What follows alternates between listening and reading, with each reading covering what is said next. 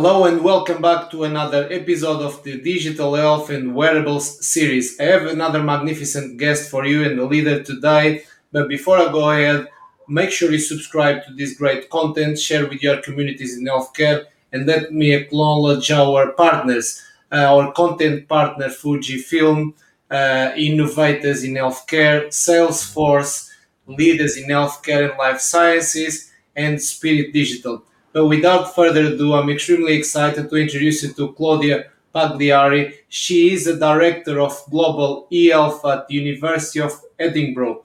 Claudia, how are you? I'm very well, thank you. Good to be here. Oh, thanks for taking the time and being here with us. I've been following some of your uh, great work. So we're going to go straight to the questions. Is that okay with you? Yes. Brilliant. So the first question that I have for you is what are the ethics and governance considerations to be aware of with regards to digital health? Thank you. Well, there are many of these. Uh, digital health, as you know, is a very complex area with different applications, different user groups, uh, different innovations, some of which are established and have difficulties, some are which are emerging and also are presenting new challenges. Ethics is really central to this process, and um, we've unpicked it in a number of different ways, and I'll share a few of those with you first of all. So you've asked about the ethics and governance considerations, and perhaps I will start with discussing the governance issues, which are important here. Um, they mainly have to do with data, of course, but also other digital things, digital processes. Um, so governance can be unpacked in various ways, for example, data management, behavior management, and policies. So issues around the management of data relate not only to the security and confidentiality of personal information, but also the quality of data Poor quality data can lead to mistakes, which can lead to errors which may cause harm or can skew the provision of services. And these can be very unethical, of course. So we, we sometimes forget that when we are thinking purely about issues like privacy, for example. But those are obviously critical. In terms of behavior, I prefer to think of this in terms of the concept of good governance, which relates to the ethical and responsible exercise of public and corporate duties in a way that serves the client, the citizen, or the patient. So, weak governance includes the lack of organizational structures, effective leadership, or institutional checks and balances, which are necessary for avoiding the misuse of data and ensuring stakeholder trust. In the pandemic, we've seen governments wrestle with this, such as in the debates over contact tracing apps and digital vaccine passports, as well as in the use of big data. And some of the other ethical considerations, uh, aside from the data, although that's always present, relate to technologies, applications, and practices. And they include things like accessibility and inclusion, uh, very important, and ethical design. So, designing in ethical ways, people often don't think of design as being an ethical consideration, but it is very imp- important. Uh, for example, avoiding the use of dark patterns in cookie consents and data requests so that we're not manipulating people into giving consent when they may not be fully aware of what they're consenting to. Also, designing interventions in a way that they use the minimum viable digital complexity so that they can be used by people with cheaper phones or fewer digital skills, for example.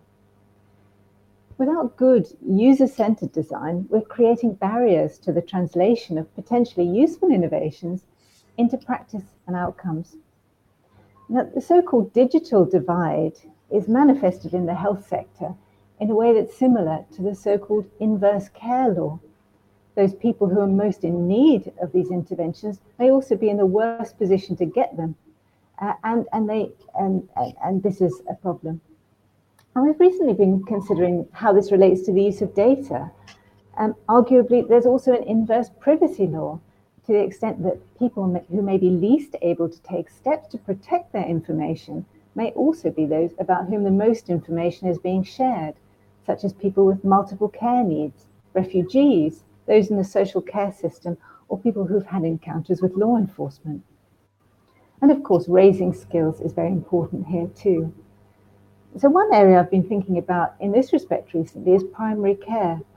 Many governments, including in the UK, have used the pandemic as an excuse to push forward a digital first philosophy. And whilst this has benefits and obviously is taking us forward into the 21st century, we need to exercise caution for various reasons to do with a loss of uh, engagement, empathy, ability to pick up on symptoms that might not be possible to see on a video call, for example. And critically, as, because we might be excluding people like the elderly who don't have access to these technologies. So caution is absolutely needed there. And we also have in this context as well, ethically, is uh, in terms of ethics and governance, many unanswered questions about the role of corporations in the use of personal data. And many of those are also uh, being helpful in the sense that they might be designing new innovations that we might use. For example, there's evidence to show that many health apps are leaking personal data to ad tech companies like Google. At the same time, such companies are also playing a greater role in healthcare delivery providing software, cloud hosting services, and even moving into care provision. Examples where this can go wrong include the infamous Project Nightingale, exposed a couple of years ago, where unencrypted personal patient data found its way onto the desktop of Google employees. And as companies like Amazon move into healthcare provision, we'll see have more to fear from uh, particularly given their links with retailing, nudge, nudge advertising, and potentially things like insurance. And we also have other areas where the intersection between the consumer digital health world and the state sponsored digital health world are, are, creating slightly different propositions. For example, we, we are able to critique and have much more governance, I think, in terms of state sponsored approaches, but perhaps less is known on the consumer market sometimes. And one example is consumer genetics, which is, has become a great form of entertainment for many people, finding out where their families are from or uh, uh, trying to, uh, in some cases, look for their health risks. Uh, and there are governance black spots here. For example, it's becoming common for law enforcement agencies to interrogate genealogy databases to identify criminals. Uh, and that's how they caught the San Francisco Bay killer, for example. And in this space, governments and quasi governmental institutions are also playing a role. Uh, organizations that are collecting data at scale, like Genomics England, for example, or others. And I think the other issues for us, probably in terms of ethics, and there are many, as I said, I've mentioned cybersecurity, of course, which is technical, but is also an ethical issue. issue. But as we move into the use, the greater use of data and analytics for decision making, we run into a number of issues to do with the poor quality data I've mentioned before, but also the technologies and in the increasingly algorithms that are used to process this in order to make decisions or to sort patient groups according to their risks, according to their ability to benefit from a certain intervention, for example, uh, and so forth. And of course, that's now merging into artificial intelligence as we, we automate more and more of these processes. And whilst that has some benefits in terms of uh, sustainable public services, for example, more autom- automating things that were boring, repetitive, time consuming, used a lot of human labor, and were expensive. On the other hand, if we get it wrong, we could end up with a very unfair, biased, and potentially dangerous healthcare system. So that is a, a particular issue I think that we definitely need following up on in this regard. Sure. Well, it's so much there is a very fascinating, complex. Thank you so much for sharing this amazing insight and piece of expertise. When you, you started with the quality of the data and the security, you know, I'm a fan of wearables. I mean, of course, they have these issues associated with it. But then you mention accessibility and privileged groups, digital skills, the LFAPs. The, is so so much to consider. In the very end, you mentioned cybersecurity. I very recently I interviewed uh, a leader from a very large technology brand on cybersecurity in healthcare, and we see more and more leakages due to more and more data inefficiencies. So very complex. Claudia, thank you so much for that. The second and, and the last question that I have for you is can you share some insights about your work with the digital health research, please? Uh, yes, of course. Uh, it's again, it's a quite a diverse uh, area of research. It's been developing now for 20 years or so, really, starting with evaluating new health information systems, integrated healthcare systems. That's quite an interesting one. For example, one of my first projects many years ago was looking at an integrated uh, information management system for diabetes, for example, which was pretty much the first able to link records from different providers in order to create a better patient pathway, uh, resolve difficulties with, uh, uh, with inconsistent data, and support patient care.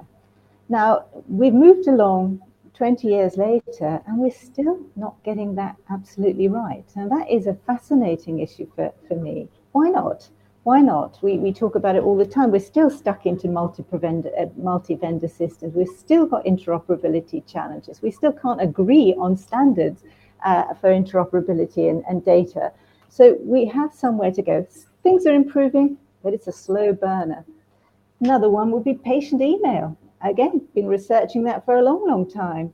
Uh, patient doctor email, we obviously use lots of other things like instant messaging and other things, video now, but doctor patient email is something that, again, in many countries like the UK, is still took ages 20 years to be implemented. Patient access to health records again, potentially fine doing work on that about 12, 15 years ago. Still, it's a problem for many organizations. So that those are as interesting as the emerging innovations. But on the emerging innovations front, I mean, I'm interested in things like robots, for example, and particularly those that are uh, two-dimensional and that include things like, um, you know, more emotional faces and more empathic design. Uh, so these robots can kind of understand you. They may be obviously physical, they may be virtual. Then they're often being used for things like mental health. They may be useful in some ways because we often don't want to talk to a human being. We might be happier talking to an avatar or a, or a, a virtual agent. Um, but they do create all sorts of challenges, not only in terms of our trust in people, in systems. We, we start, there's some evidence uh, from our research that they that people start to trust these things. They start to imbue them with human characteristics and they start to rely on them. And that reliance can be falsely placed, particularly if it's just an algorithm you're speaking to. And we'll see more of that and more of that as it's beginning to map our own faces, digitize them, and try to, in some way, respond in a more empathic and intelligent way to what we're doing may have some benefits, particularly when we don't have enough healthcare staff. We might find that's a sort of you know next best thing but it also leads to lots of questions about are, are we being is this trustworthy? Are we being manipulated? Who is mining our, our information when we are actually not aware that we're giving away a signal that we're stressed or we're depressed or we're angry or we're sick for example because many times there's certain elements of your facial recognition that that, that, that suggest you might be ill in some way. So they would know before you know. So that those ethical challenges to do with innovation and trust and trustworthiness, I, I'm very passionately interested in. And whilst I see the benefits, I see also some risks. And probably the other area that's been most interesting in, in recent years actually is work on social media and the role of social media in healthcare. Uh, we've looked at it in very positive ways as well as not so positive ways. One very positive uh, way was a, a study I, I did with my PhD student at Joanna Taylor not that long ago, looking at uh, cancer trajectories and, and other trajectories of illness on social media. You can actually pick up how individuals approaching the end of life are expressing themselves and cross map that with the trajectories of disease that have been studied by medical researchers that had to do with things like you know uh, pain emotional uh, uh, anxiety even uh, religious or uh, existential anxieties. Um, I actually see how, how that manifested, but also helpfully looking at how communities have engaged to support people, often strangers, people that are strangers to them. They've got to know them, they've supported them, and they've created communities. And we've seen something very similar in asthma communities as well, who are, um, you know, actually designed communities, whereas a moderator, people coming together and sharing their own labor uh, to support one another. And it's not, it, we've not seen any evidence of it being toxic in the way that you're seeing in other fields. So there's some potential there, I, I, I believe, um, around uh, social media, um, mm. although also quite a lot of ethical challenges, as we've seen around health researchers mining social media data for their own research benefit. And some of them are ethical and some of them are not so ethical. And we don't quite understand the rules of the game yet. Oh, brilliant. Claudia, again, it's so much in there. It's so fascinating. I'm learning so much. But you mentioned, in other words, the robotics, the um, emerging technologies appearing for assisting living, maybe in elderly population. You know, all, all shapes and forms, these new things are appearing. So a lot of good, uh, interesting work there for you. But I like the social media bit, which is very controversial in a way because it's always like the reliability of the information and other things to consider. Thank you so much. Very fascinating. We could spend hours and hours just talking about one specific thing, but yes. I think you gave a very, very broad overview about the issues, I mean, your work, but also the things to consider. Thank you so much. Uh, Claudia, I'm round up now, but uh, before I thank you for all your um, time and insights and expertise. I finish all my episodes in a peculiar way. It's not a question as such. It's called one minute of fame. Okay, and you can talk about anything for a minute: uh, personal achievements, uh, family, uh, colleagues. Uh, shout out to any companies, your work, anything whatsoever. Over to you. One minute of fame. Ah, well, I didn't prepare for this. Uh, and I, I am not a great believer in, in fame and uh, not doing this for fame. So uh, I might like to think of something else that occurred to me as a personal anecdote. And it was, I haven't got it to show you, but there was a, a discussion uh, online this week uh, around a, a, Barbie doll being created of a famous scientist who, who, is, who is responsible for vaccine development. I think she's a British scientist and they created a Barbie doll of this. And this has led to some debate over sexism in, uh, and is a good idea? Is this going to help girls to enter science? Uh, or is it going to stereotype them? It's quite interesting. It might work both ways. But while this uh, piece of, uh, of news was circulating social media, I had a visit from my elderly father, and he brought some old photographs. And there was one of me, age two, with my favorite doll, and it was Batman. so I think maybe maybe that's uh, there's a lesson in there about uh, gender uh, and and science and and opening your mind to the.